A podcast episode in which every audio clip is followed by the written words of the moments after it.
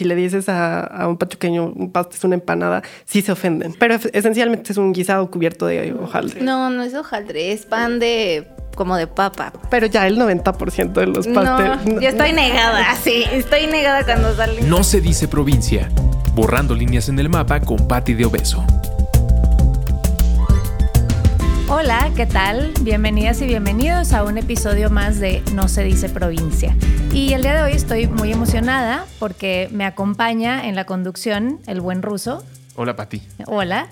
Eh, y bueno, nada más recordarles muy brevemente de qué va este podcast, ¿no? Eh, si bien obviamente hay que discutir el término provincia o no, pues lo que nos interesa es eh, poner luz, el foco en todo lo que está sucediendo en los estados en términos de movimientos sociales, proyectos, cosas que tal vez no conocemos porque muchas veces pues sí estamos, digamos, muy consumidos por el centralismo, pero además también conocer cosas chingonas como la comida, la cultura, las palabras, eh, los acentos, qué sé yo. Entonces, bueno, pues estamos muy eh, contentas el día de hoy también de darle la bienvenida a nuestros invitados que van a hablar de Hidalgo.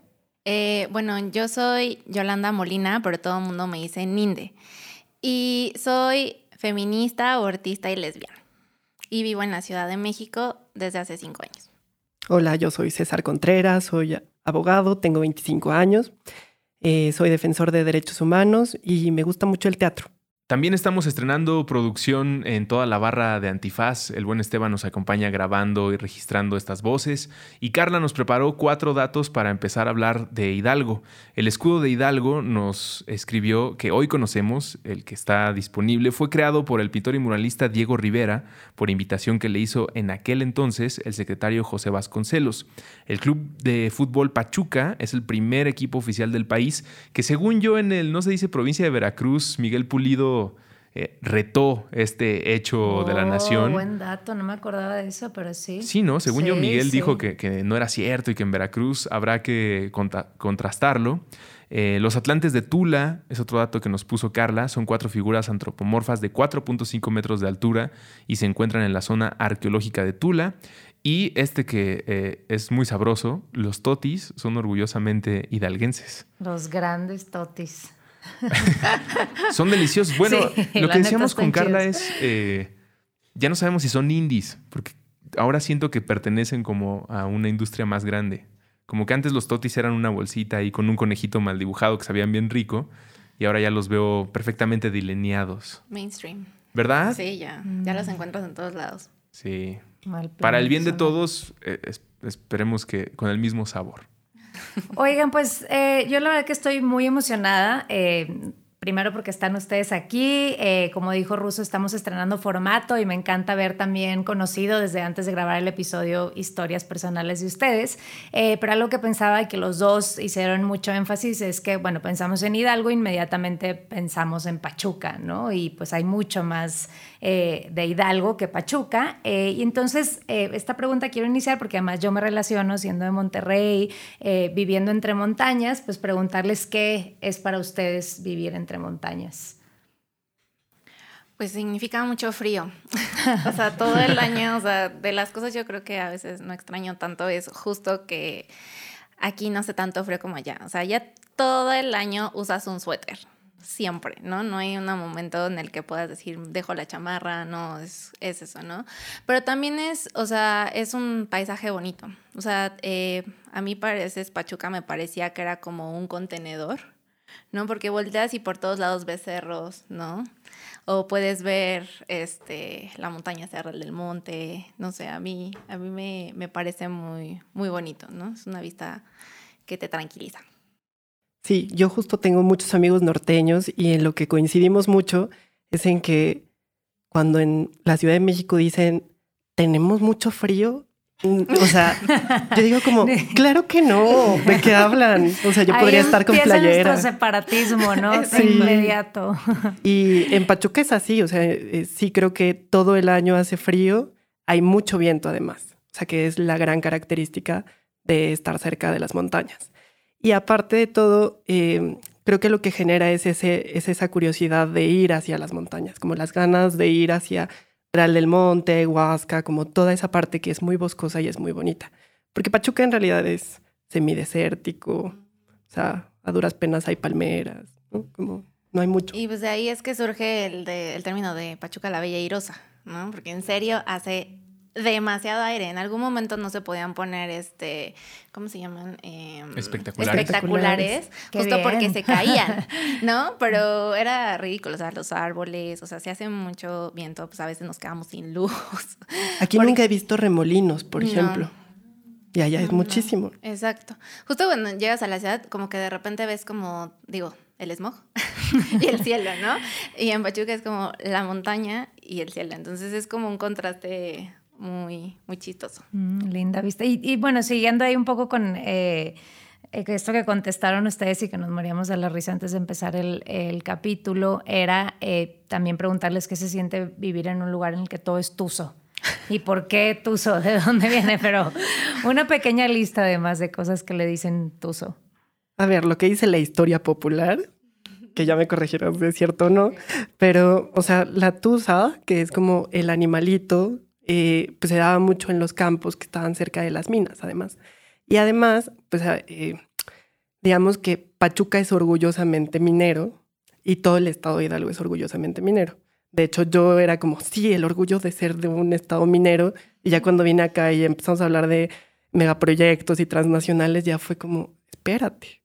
Y justo la Tusa se relaciona por hacer hoyitos en la tierra con los mineros y por eso se convirtió en la identidad que se ubicó para también los equipos de fútbol, para nuestro famoso Tuso Bus, la Tuso Plaza, el Tuso Forum, la Tuso Card, la Tuso Playera, la Tuso Vida.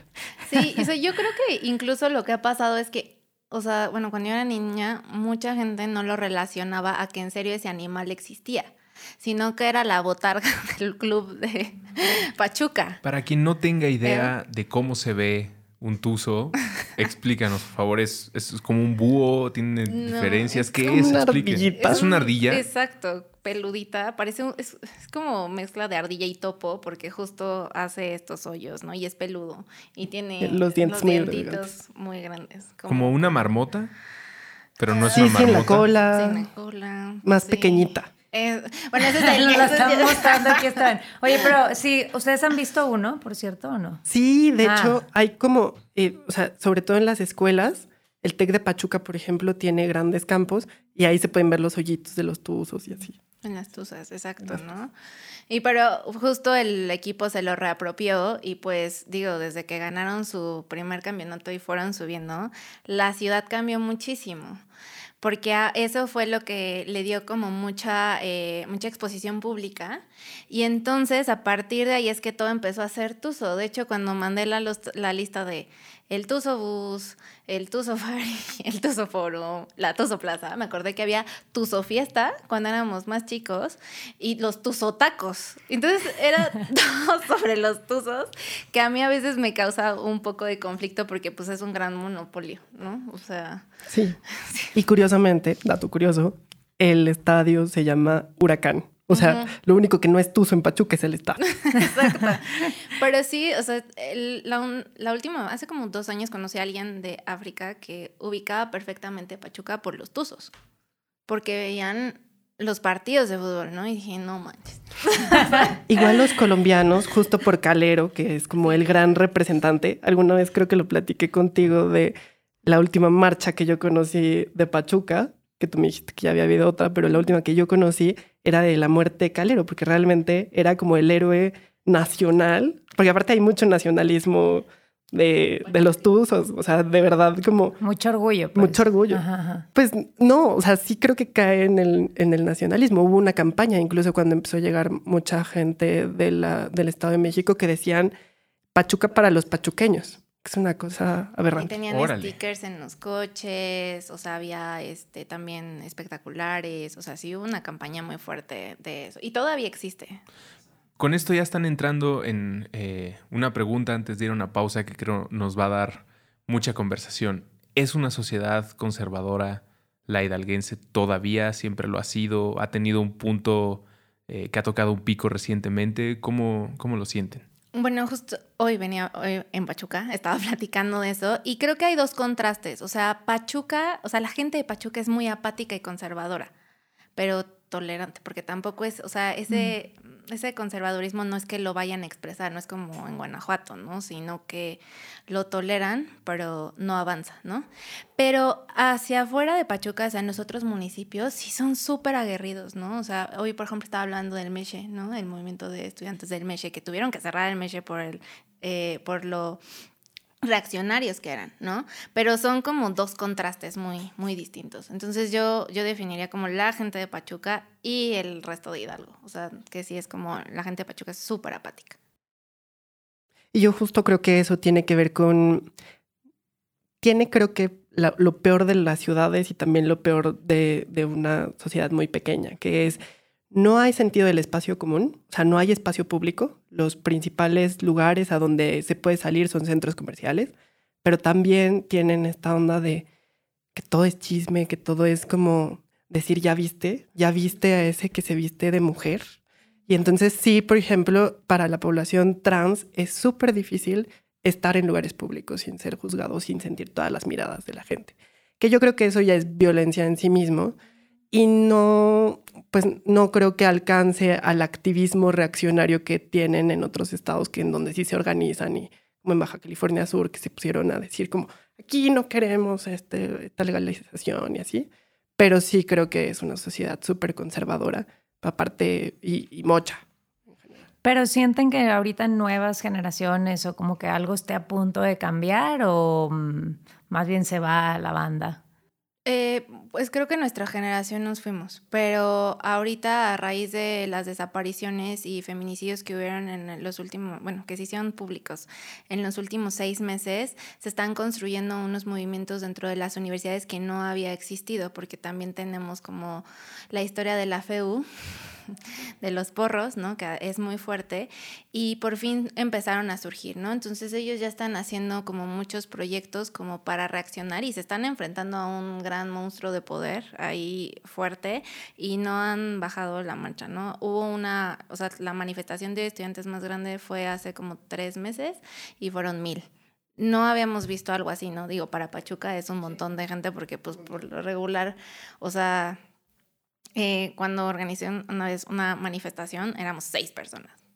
La, marcha del orgullo gay también es súper chiquita. Cada Menos de 100 personas, ¿no? Sí, yo coincido también y creo que, a ver, sí, la mafia de la universidad creo que es súper conocida y es un secreto a voces, o sea, porque en realidad pues, los periódicos también de Pachuca, los más famosos, pues El Sol de Hidalgo, ¿no? Como periódicos muy oficialistas tradicionalmente. Un estado históricamente priista, donde no ha habido ninguna oposición y donde la oposición hasta ahora ha sido el PAN. Entonces, también eh, pensando en, eso, eh, creo que sí hay un tema igual de cómo hasta hace pocos años se veía como, bueno, Hidalgo es un estado seguro y eso se veía como un valor. Ahora que claramente hay indicadores de violencia cada día peores, creo que eso está generando sensación de comunidad y creo que si algo va a provocar la escalada de violencia, porque va a pasar, es eso. O sea, la gente se va a tener que organizar. bueno, justo vamos a aprovechar ahorita para hacer una breve pausa y entrarle a la etapa del turismo y la comida. Ayúdanos a llegar a más personas y seguir elevando el debate. Conviértete en nuestro suscriptor en patreon.com diagonal antifaz. Por un dólar al mes tendrás acceso a contenido exclusivo y nuestro agradecimiento en cada episodio. Patreon.com Diagonal Antifaz. Todo el dinero que recibamos lo reinvertiremos en publicidad para incrementar nuestra audiencia y ser una comunidad más grande. Patreon.com Diagonal Antifaz. Elevemos el debate.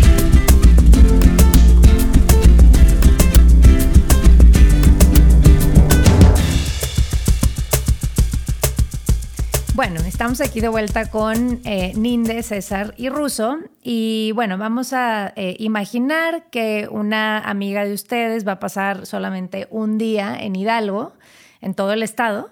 Eh, ¿Cuáles son esas atracciones turísticas? Pensando que no hay límite de tiempo, espacio, ¿verdad? Que puede volar. Se puede teletransportar. Exacto, se puede teletransportar. ¿Cuáles son los tres lugares que le recomendarían para visitar? Tres o cuatro, cinco, qué sé yo, pero que le alcance el día, pues. Suspiro. A ver, yo diría, la Huasteca hidalguense es súper bonita. O sea, porque es súper selvático todo, también hay lugares muy bonitos, la comida es deliciosa, el zacahuil, que además nos disputamos el origen del zacahuil con Veracruz. ¿Qué es el zacahuil? Nada más explica para sí. Entonces es un gran tamal que aparte se cocina también parte de abajo de la tierra y que sirve para que toda la gente coma del mismo tamal y se pone en hoja de plátano, que es... ¿Qué ingredientes tiene? Pues o sea, es un tamal normal, la masa es la, normal. La carne, no sé ni siquiera de qué sea la carne, pero puerco. Es que en serio pueden cocinar un puerco entero en el zacahuil. O sea, es un gran, gran tamal. O sea, sí. y tiene muchas especias, muchas hierbas en, su preparación. Entonces, esa es la característica. Eh, yo empezaría por ahí. Luego, a mí particularmente me gustan mucho las grutas, las de Tolantongo y las de Shoshafi, y las aguas termales que hay ahí. Entonces, también creo que eso vale mucho la pena. Y ya, pues, tercer lugar, sí creo que los bosquecitos cerca de Huasca Real del Monte, creo que me encantan, son súper bonitos. Descríbenos, perdón, un poco más de las grutas, para quien no tenga idea de cómo se ve una gruta y qué se puede encontrar en algo así. Bueno, o sea, una gruta es una cueva grandota que tiene mucha profundidad, que en algunos lados hay como lagunas adentro y se puede hacer rapel, que es súper divertido, da muchísimo miedo, pero se puede hacer rapel, se puede nadar, morirse del frío, luego irse a las aguas termales porque también hay como este, pues sí, movimiento volcánico y por lo tanto hay muchas aguas termales y es muy rico. Se dice que tienen propiedades curativas, entonces está increíble. Sí. En mi caso, ayer le contaba a Patti que me encantan las zonas arqueológicas. Y digo, la más conocida es la que ya mencionaron de los Atlantes de Tula, pero mi favorita es la de Chihuingo, que está por Tepeapulco. Y es una zona que era teotihuacana y ahí tienen una pirámide que dicen que funcionaba como un este, observatorio. Y eh, la, toda la, porque era, es, es parte de un, es, la montaña, del cerro digo, es parte de como del eje volcánico y entonces hay un montón de piedras que en verano eh, puedes ver los petrograbados de diferentes épocas. Entonces se ve súper bonito y justo ahora que son los equinoccios y demás hacen como un festival. Y pues es una zona que, o sea, sí está regulada por el limba, pero no, tiene, no te cobran la entrada ni nada y es muy poco visitada y está en serio súper bonita, ¿no? ¿Los petrograbados qué, son? ¿Cómo Los petrograbados son eh, estas piedras donde las tallaron diversas figuras, ¿no? Entonces, por ejemplo, hay figuras de los dioses como Tlaloc, este, o de ellos mismos, y también hay dos pinturas rupestres. O sea, empiezas a caminar entre la montaña y las encuentras. Eh, están bastante bien conservadas porque justo naturalmente como que una piedra las cubrió de la lluvia. Entonces ahí todavía las puedes ver en rojito. Entonces sí. ¿Y no está protegido, decías? O sea, sí, le está regulado por el INBA, pero no, digamos, no es una zona muy grande. O sea, eh, de hecho no, tiene, no te cobran entrada ni nada y es poco visitada. Entonces estaría bien justo para la conservación, ¿no? Em, la otra que me gusta se llama Guapalcalco, que tiene una historia muy chistosa. No sé si tú has ido, está en Tulancingo. Pero se le están peleando el Limba y una señora que tiene ahí su casa. Entonces, el día que fui estaba lavando su ropa sobre una piedra y yo estaba haciendo el infarto. y ahí dicen que arriba en la montaña hay otros, eh, otros yacimientos arqueológicos, pero no ha habido el dinero justo para explorarlas. Entonces, eh, es, muy bonito. Digo, a mí me, encantan eh, esas, esas, zonas, ¿no? Y la otra se llama Pañú, que está por Tecozautlac, que, este, que es por Huichapan, ya para la salida a Querétaro. Y ahí hay un geyser con aguas termales y además está esta pequeña zona arqueológica. ¿Así de que explota el agua hacia arriba? No, creo que es o sea, está de manera íntegra porque ya lo han... Me creí la caricatura. así, un chorrito así. Pero me emocionó mucho lo que decías de, digo, es muy triste que por dinero no se haya explorado una parte del territorio aún, sí. pero al mismo tiempo es algo que eh, a todos los que tenemos un espíritu aventurero y explorador más del tipo Indiana Jones, es muy emocionante saber que hay partes del mundo que todavía no se exploran por completo, ¿no? en, Google Maps uno pensaría que ya tenemos descubierto y clarito en dónde está cada cosa y cuando llego a escuchar que hay una zona que todavía está eh, inexplorada, disponible para la aventura, yo no, pero me, qué gusto, a alguien. Sí.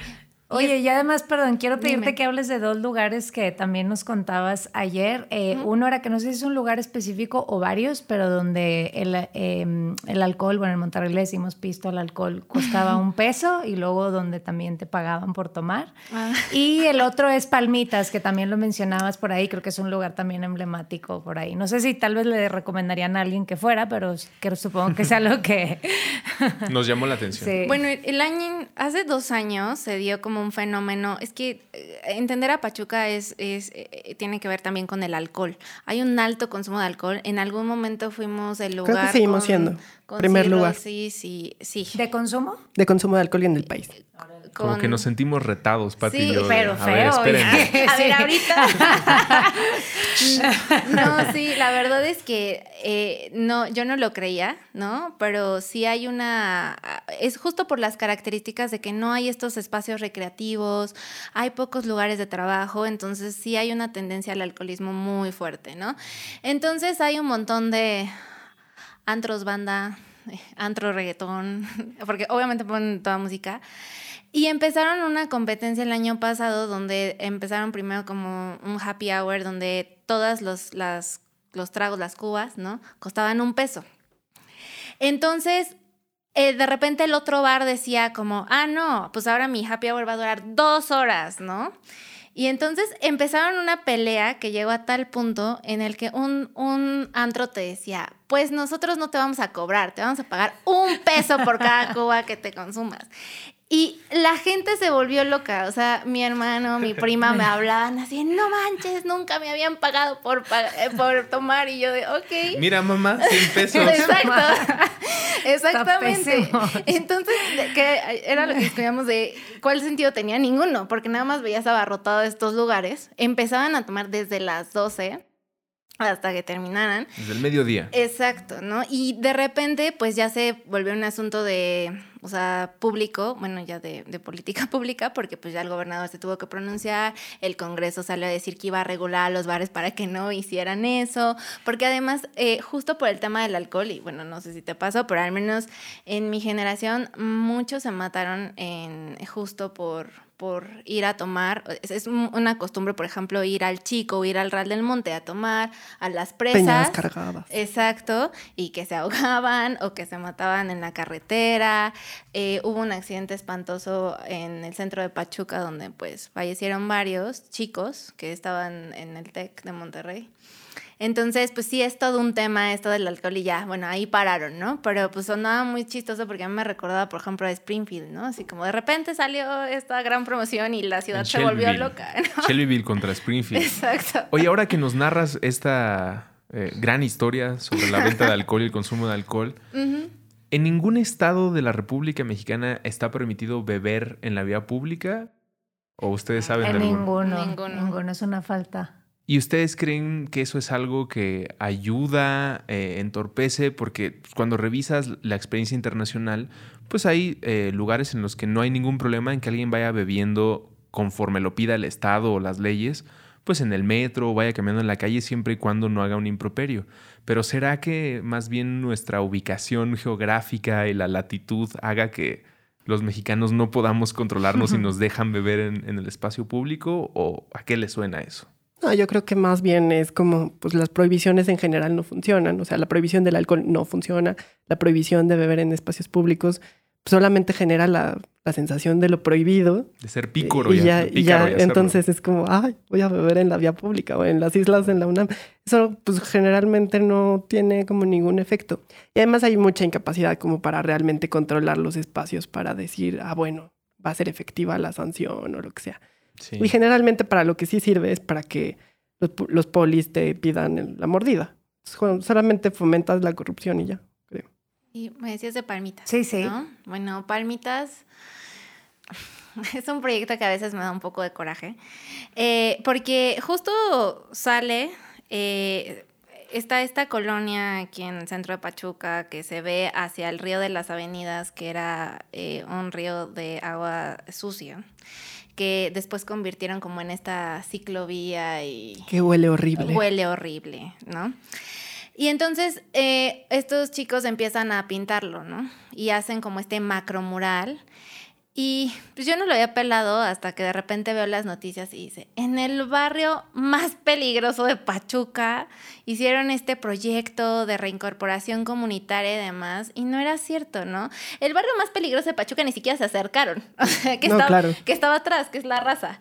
Y es como, lo empezaron a pintar así, entonces salía en todos lados y de repente fue la euforia, yo no sé si te acuerdas, porque Britney Spears retuitea la noticia.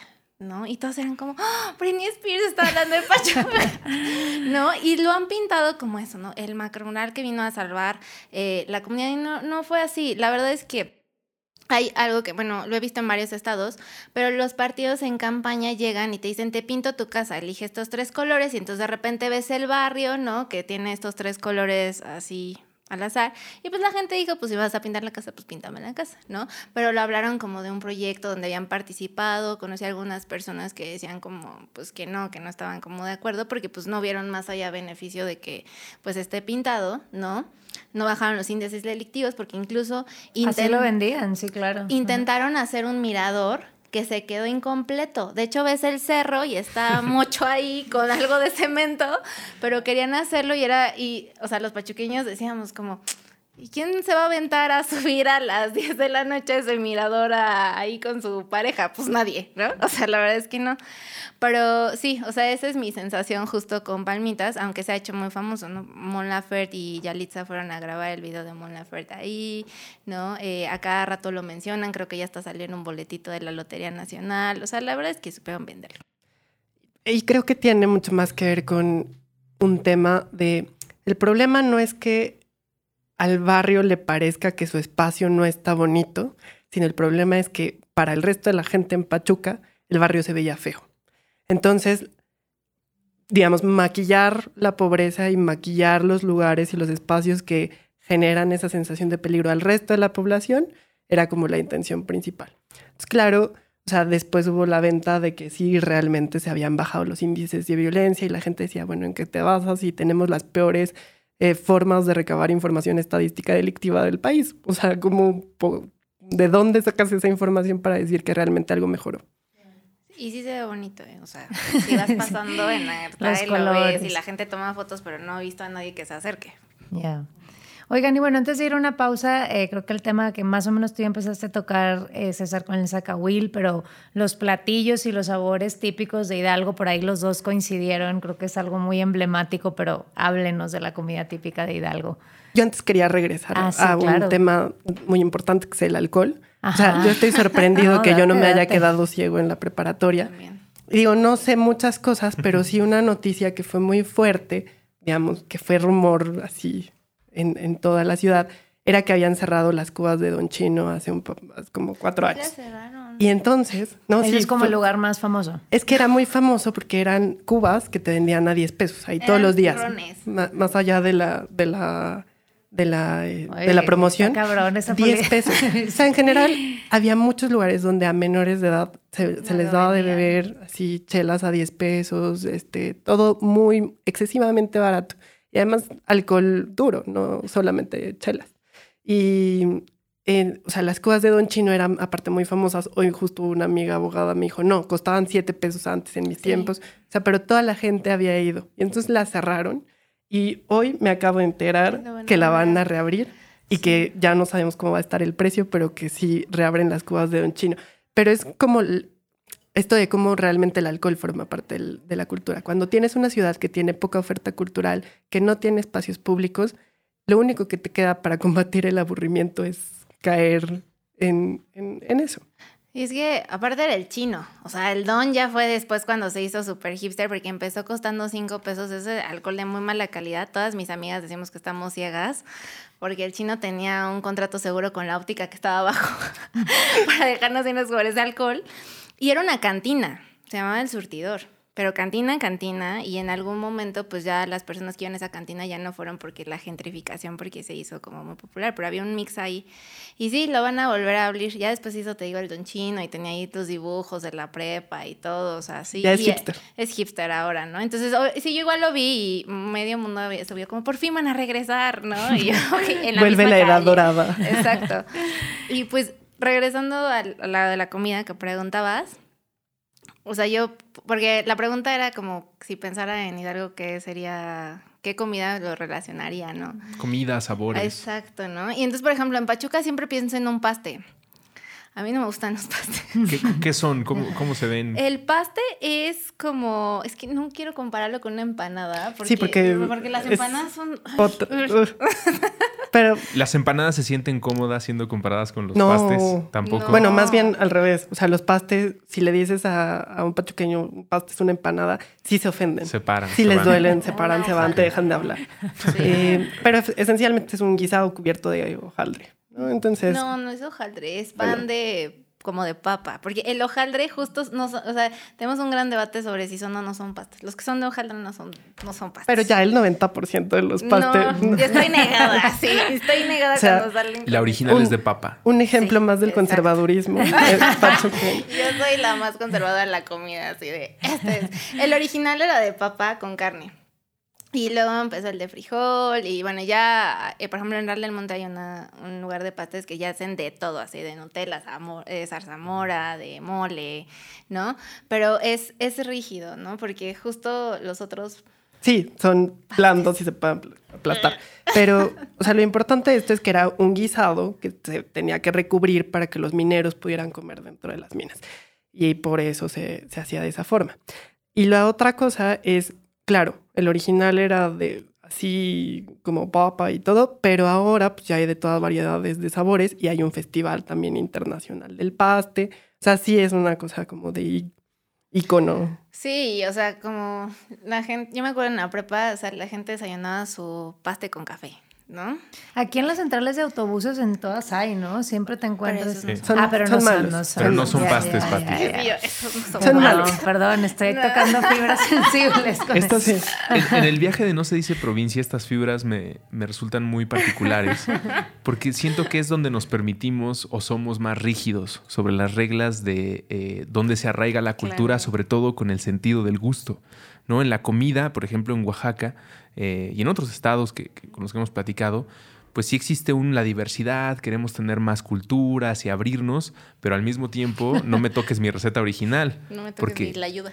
porque, pero fíjense, es que esto está conectado directamente con la tierra y la familia. No es como algo que se haya inventado recientemente, es una tradición que viene mucho más allá.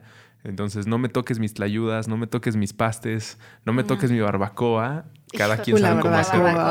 Sí, ahí sí. Ahí sí. Sí, eh, bueno, yo por ejemplo también puse que en Hidalgo pensaría más en el shimbo, porque en algún momento pensé que era más conocido, pero no, el shimbo es una penca donde ponen un pollo con achiote y este y también se hornea bajo la tierra, entonces parece como barbacoa, pero no lo es, ¿no? Y creo que hay menos disputas sobre el origen, ¿no? Exacto, como el chimbo, si es hidalguense, nadie se lo ha peleado. La barbacoa, todo, el Todo el mundo dice que la barbacoa es de su estado. Exacto, y que la original es de orrego y no de chivo y así, pero el shimbo sí es muy hidalguense. o Bueno, sea, pero la es barbacoa da pollo, todo además, ese es el tema. No, pues por- justo porque no, o sea, no hay otro lugar donde lo cocinen. Y, y pues sí es como un alimento de fin de semana. O sea, la gente va al mercado y compra su penca y llegas con tu penca en lugar de tu pollo rostrizado y entonces pues ya lo compartes. Pero también hay mucha comida, por ejemplo, exótica, ¿no? Como, por ejemplo, la víbora se come o Ah, los bueno. escamoles, que son los huevos eh, de los gusanos, de los... Chinicuil. El chinicuil, este, el avestruz, en otros lugares, pues... En- según yo, en Santiago de Anaya es donde hacen este festival de comida exótica y ahí vas y comes armadillo y víbora. y- ¿Ustedes han probado alguna de estas carnes que han dicho? Yo probé de víbora. ¿Y qué tal? Sabe suavecito, pero sí te ¿Como da pollo? como... ¿O como- Más como pescado, como, pero Ok. todavía más aguadito. Ok. Creo que si no piensas en lo que es, no te conflictúa tanto. Los chinicuiles, como sea, son más evidentes porque ahí sí Sí. es el gusano ahí. Y el olor. O sea, no hay manera de que digas qué es esto porque ya lo estás oliendo. ¿no? Y bueno, también hablando de bebidas tradicionales, creo que sí mi orgullo es el El pulque. pulque. Porque ahí sí Bendito, bendito señor pulque. creo que la bebida de los dioses Sí, no manches. y los curados, porque son toda una tradición que hay de Sí. todo y que, o sea, los más ricos son como de avena, de no sé qué, de. Ya empezaba a kiwi, de... Sí, es delicioso. Y bueno, la recomendación para quien no lo ha probado es que tenga mucho cuidado la primera vez porque es bastante fuerte la experiencia. Y bueno, el aguamiel, que es la versión no, digamos que es eh, no preparada, con otro sabor. Sí, que además eh, hace no mucho en el podcast de Cuidad de México de nuestro amigo Jorge Pedro, hablábamos con productores de pulque y nos hablaban del agua miel y los dos decíamos, pues ¿por qué esto no se vende enlatado en vez del agua de coco? ¿no? Suena a que es el electrolit natural por excelencia, pero resulta que debe ser ingerido muy cerca de, la penca, de, la piña. Entonces eso lo vuelve, como estábamos diciendo, de un arraigo local. Necesita ser ahí mismo para que tenga la, experiencia y el sabor y ya me dieron ganas de ponerme sí, borracho. ¡Qué rico! y un poco son como las hojas de coca para, para porque realmente es lo que te permite como campesino aguantar la jornada. Sí. Entonces es una bebida para diario también. Y es baratísima, o sea, Aquí cuando yo voy a la pulquería de los insurgentes me indigna un poco así como de, toda la gente dice que es barato, claro que no, yo con esto hubiera comprado un galón, o sea, ¿qué les pasa? Sí. Y no la misma calidad. No, la misma calidad. O sea, rebajadísimo. Pues no se dice provincia por la reconsideración del pulque como bebida nacional. Ahora resulta que para muchas personas es un gusto adquirido, cuando en realidad, pues esta influencia alemana y la cerveza, no tengo nada en contra de ella, pero pues no es lo de aquí, lo de aquí es el pulque y además es bien rico. Dulce, delicioso, sí. Oigan, y bueno, para acercarnos como a la etapa final del episodio, queremos regresar eh, a esta historia que empezaste a contar un poco, Ninde, sobre el movimiento estudiantil que surgió hace poco. Eh, en general, bueno, esto buscamos historias, eh, pues justo de cosas que están sucediendo en los estados, ¿no? Eh, siempre hablamos, creo, y con justa razón, ¿no? Que en la Ciudad de México, pues es súper progresista, aquí han empezado muchas políticas públicas, proyectos y tal, pero creo que empiezan a salir eh, cosas interesantes en los estados, ¿no? Entonces, igual platicarnos en ese marco un poquito del movimiento estudiantil y para los dos también un poco como cómo se imaginarían a Hidalgo en 20 años, por decir una cosa. Bueno, pues el club que se acaba de fundar hace poquitos meses, eh, pues surge, como les decía, en este momento de desapariciones, porque además estas desapariciones y feminicidios y homicidios eran de gente muy joven, ¿no? Entonces, eh, esta es la primera vez que se gesta este movimiento, ¿no? Deciden como sublevarse a la universidad y al gobierno, ¿no? Para ahora sí exigir condiciones, porque pues creo que no nos habíamos sentido inseguros. O sea, recuerdo mucho como mi etapa de la prepa de la universidad de en Pachuca, porque ya estudié hasta la universidad. Em, pues una podía salir a las 4 de la mañana súper peda y no había ningún problema, ¿no? Y ahora ya no, de repente se empezó a generar esta, esta violencia que cada vez ha ido escalando más, ¿no? Y pues yo creo que igual influenciados por ciertos movimientos, ¿no? Porque también estaba como eh, la ola del pañuelo verde, ¿no? En Hidalgo hace poco estábamos discutiendo sobre la aprobación o no del aborto. Eh, empezaron ya ahora sí a, querer exigir, ¿no? Y empezaron a organizarse. Entonces, eh, porque además em, pasa algo muy interesante con, Pachuca, pero eh, luego esta, esta, esta creación de movimientos antes era porque alguien se iba a candidatear. De hecho, no sé si recuerdan cuando estaban buscando como a quién invitar. Ah. Es que no sé si viste eso. Ah, pero, sí, de Murillo Cara, Sí, y que alguien dijo, empezó a nominar, o sea, como seis personas empezaron a nominar a este señor que trabaja en gobierno del estado y como les encantan los bots en Hidalgo, en serio. claro, sí, sí. Me metí a su perfil bien esto Sí, sí. Y entonces como los eh, se dio una primera marcha que convocan de blanco súper despolitizada donde dicen eh, bueno, acaba de pasar un feminicidio y entonces ellas dicen como hay que ir de blanco y hay que decir ni uno menos, ni una menos, ni una menos. Y nosotros así de, no estás entendiendo, ¿no? Y, y van estos futuros candidatos, ya veremos en qué se destapan, ¿no? Y después los estudiantes convocan una marcha, ¿no? Que incluso hacen el, cartel bien bonito donde van en bici, ¿no? Y dicen ni una menos. Eh, llevaban el pañuelo verde, ¿no? Con consignas y empezaban a marchar hasta el gobierno del estado. E incluso, bueno, lo que no esperábamos es que iban a intentar tumbar una puerta. Que eso ya era así, wow, ¿no? Y a partir de ahí es que empiezan justo a también a, agruparse porque pues la universidad empieza a tener represalia contra ellos mismos. ¿No? Porque además, o sea, la universidad ahorita tiene un... Eh, pues tiene bastantes representantes dentro de Morena y Morena es quien lleva el Congreso.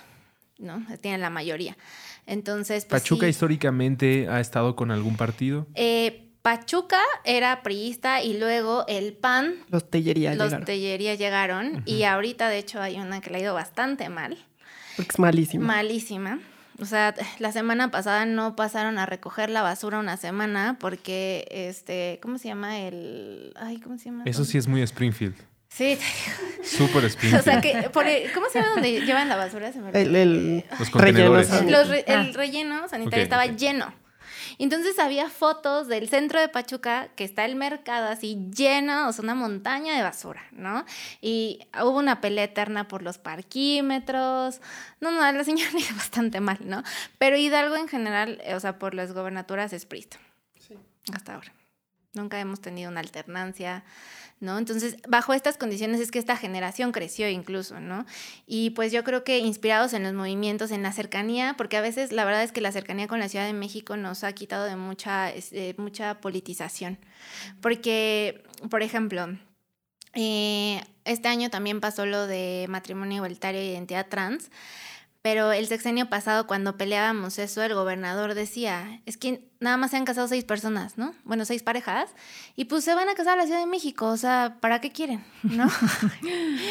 Entonces, esa era la respuesta, ¿no? O sea, de manera gubernamental. Entonces, ya hay este hartazgo, ya hay este cansancio, también este rollo de que, bueno, hay algunas personas por ciertos privilegios podemos salir de ahí, pero la mayoría se tiene que acostumbrar y quedarse a trabajar en el gobierno, en el partido, eh, y creo que ya hay un- una sensación de hartazgo que hizo que estos estas, eh, estudiantes se empezaran a organizar.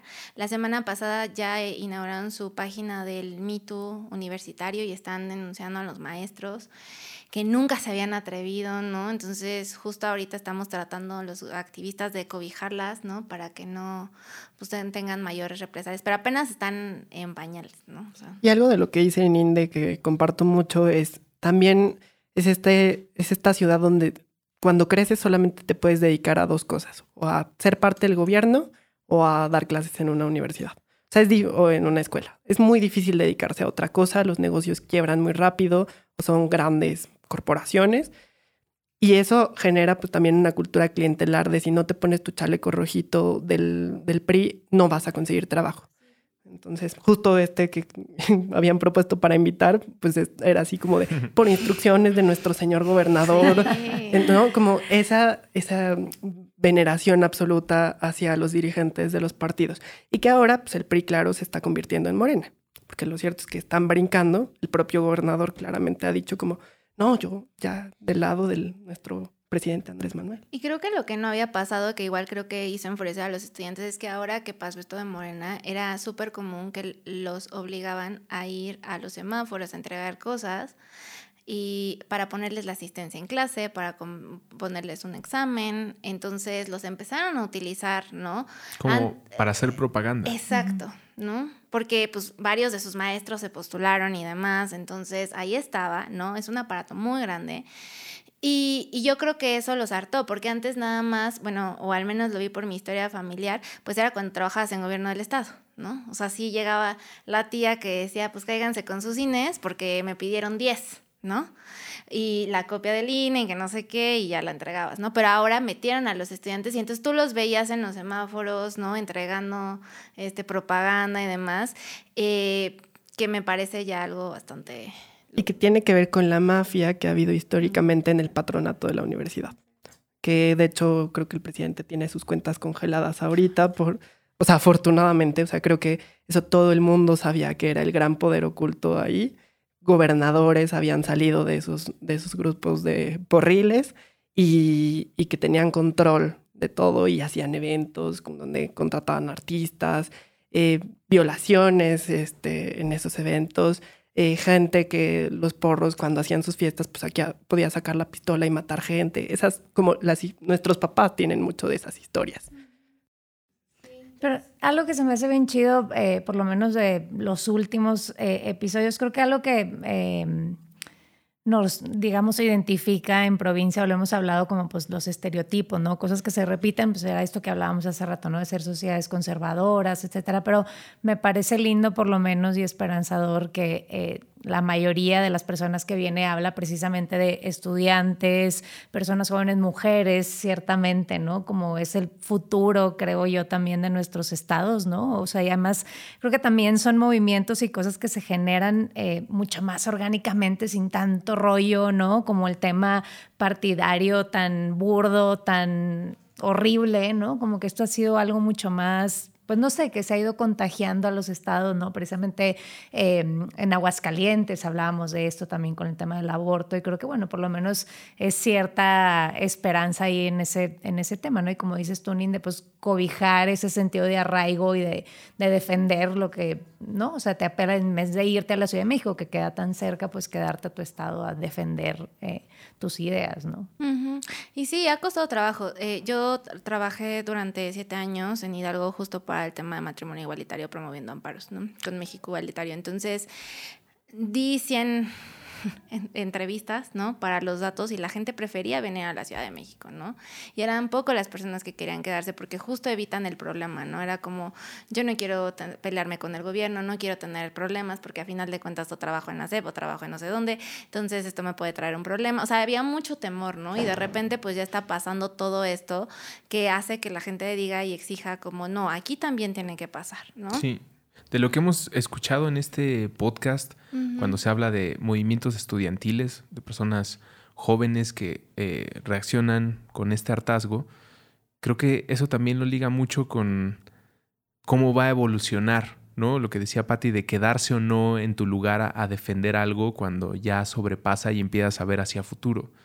¿Cómo se imaginan que este hartazgo va a evolucionar la vida en Hidalgo durante las siguientes dos décadas o cómo va no a evolucionar un problema, sino a empezar a atender. Las personas que en este momento se estén organizando en la universidad podrán lograr que en el futuro integrarse al gobierno. a lo que quería llegar con la identificación de estos jóvenes es asumirse como el gobierno, no es una entidad eh, ahí sin, sin mucha forma que esté oculta en un edificio, sino que el gobierno son los jóvenes o pueden convertirse en los que tomen las acciones. Tienen un un panorama positivo y uno no tanto de lo que venga para Pachuca en lo, en lo que sigue. Ah, yo soy pesimista. Entonces, o sea, yo lo que veo, uno es, em, se va a hacer el aeropuerto muy cerca de Pachuca, la mancha urbana claramente se, se está extendiendo por los fraccionamientos desmedidos de toda la ciudad. Eh, hay mucho poder económico detrás de estas grandes familias que han controlado la ciudad y y el Estado. Eh, Tula, por ejemplo, que es una eh, ciudad industrial, la más contaminada de, del mundo, se ha dicho, eh, pues tampoco me genera intuitivamente un panorama alentador.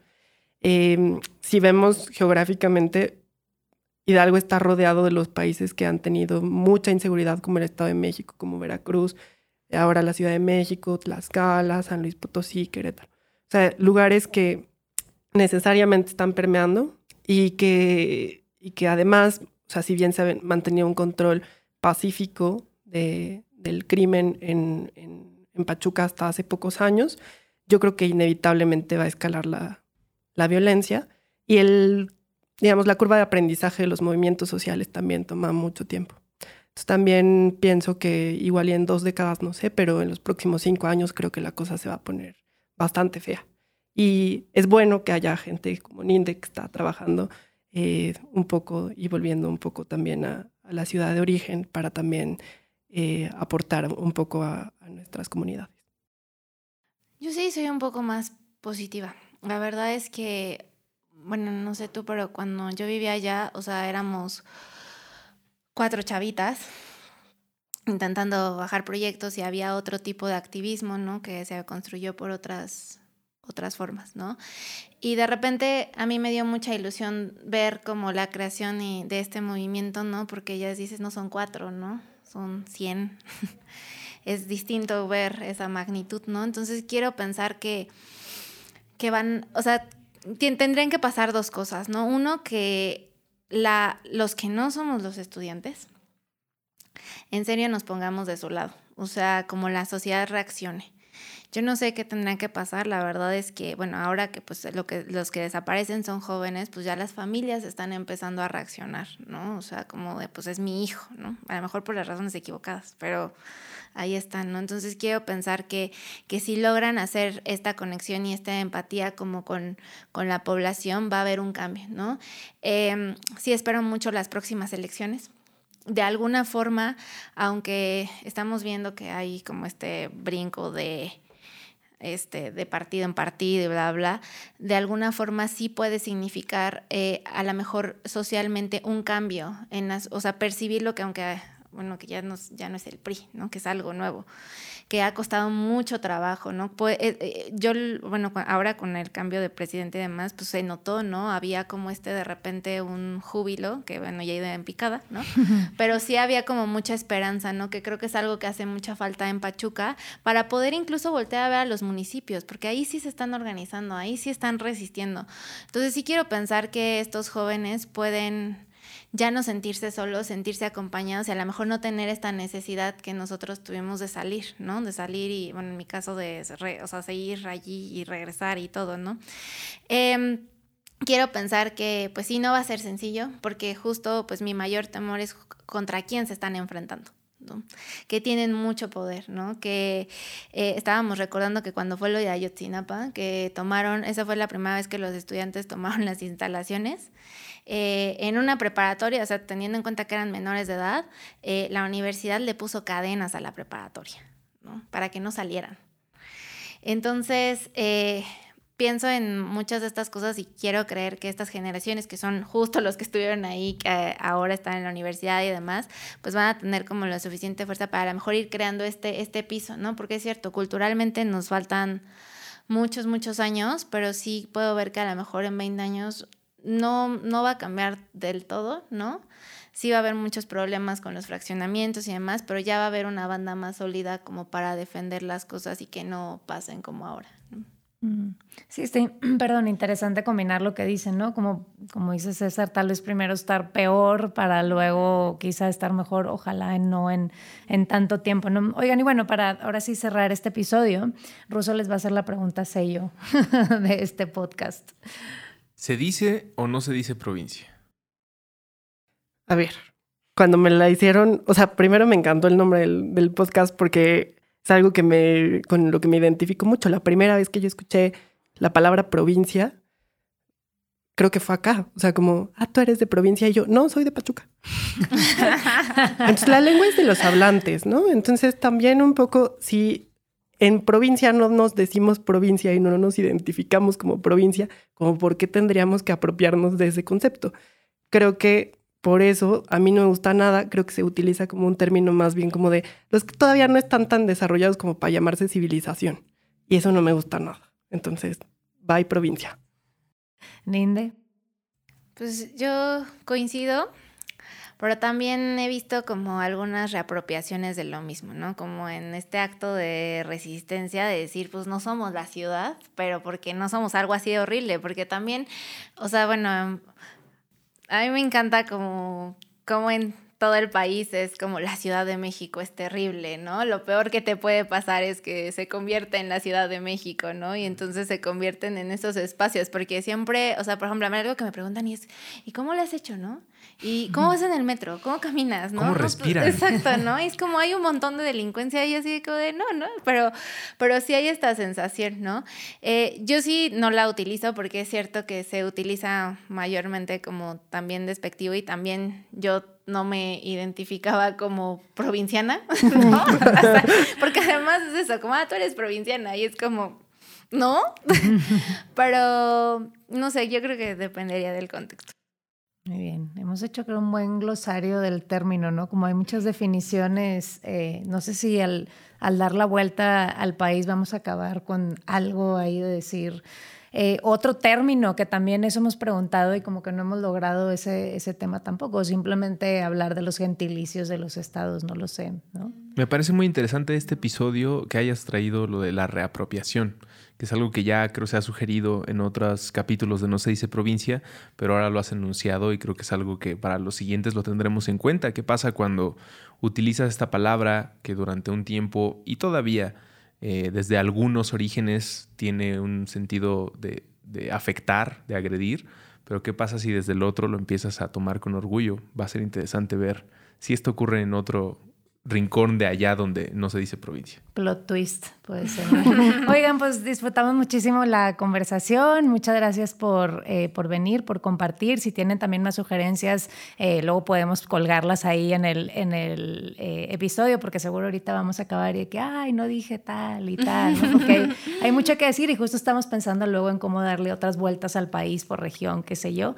pero bueno, pues gracias, Ninde, gracias, César, por estar aquí el día de hoy. Muchas gracias a ustedes. Gracias. Y gracias, Ruso, también por compartir. Gracias a ti a Esteban y a Carla y a todo el equipo que nos hace posible hacer la barra de Antifaz Política, patreon.com diagonal antifaz. Gracias a quienes nos escuchan y nos vemos en el siguiente episodio de No se dice provincia.